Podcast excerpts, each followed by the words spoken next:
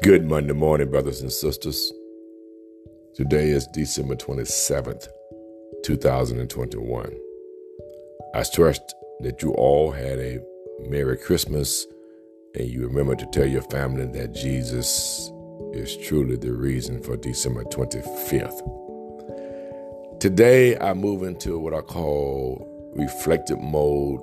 It is a natural movement with life as you come to the end of a another calendar year. And you start to reflect and look back, and you begin to process lessons learned, wisdom gained, uh, the path forward. And oftentimes, people lay out what they call New Year's resolutions. But they're only resolute if they are really engaged in your daily journey starting January 1st and not end on January 10th. So those are just emotional feel good statements when it doesn't stick. And so, what lessons have you learned in 2021? What wisdom have you gained in 2021? I certainly can attest to the fact that I've learned that life is like a vapor is here today and it vanishes. Now, sometimes I say it vanishes today. And so we must make our lives great while here on earth. And it's even greater on the other side if you believe the Word of God, and I believe the Word of God. And so I just want to give you some encouragement today to remind us that we are in God's goodness and we thank God for His goodness. But the one thing that I would share today, I was reading Charles Stanley's uh, devotions for the 27th and 28th of December. He says it's so important that we discover His goodness by listening to His voice. And then I often say, when you listen to His voice, now you must heed His voice and trust His wisdom. Whatever comes our way, we can know that He is working for both our temporal and eternal good. As we actually live, Stanley goes on to say, we live under the umbrella of God's goodness.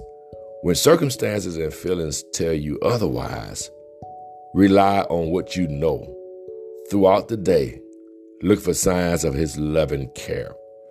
As your perspective changes, then no matter which way you turn, you'll be able to see confirmations that He is good. So I want you to reflect on your life and consider the lessons learned. Consider the wisdom gained. And oftentimes, wisdom is gained as a result of poor choices.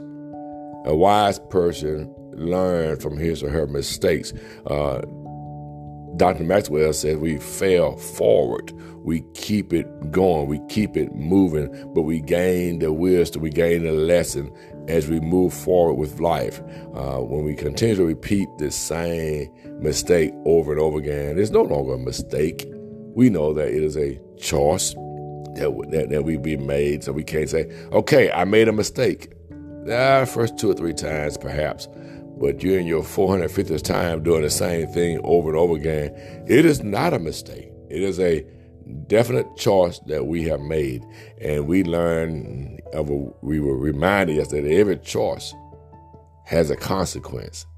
So however we choose, when given the opportunity to choose between good and evil, know that each one carries his own weight.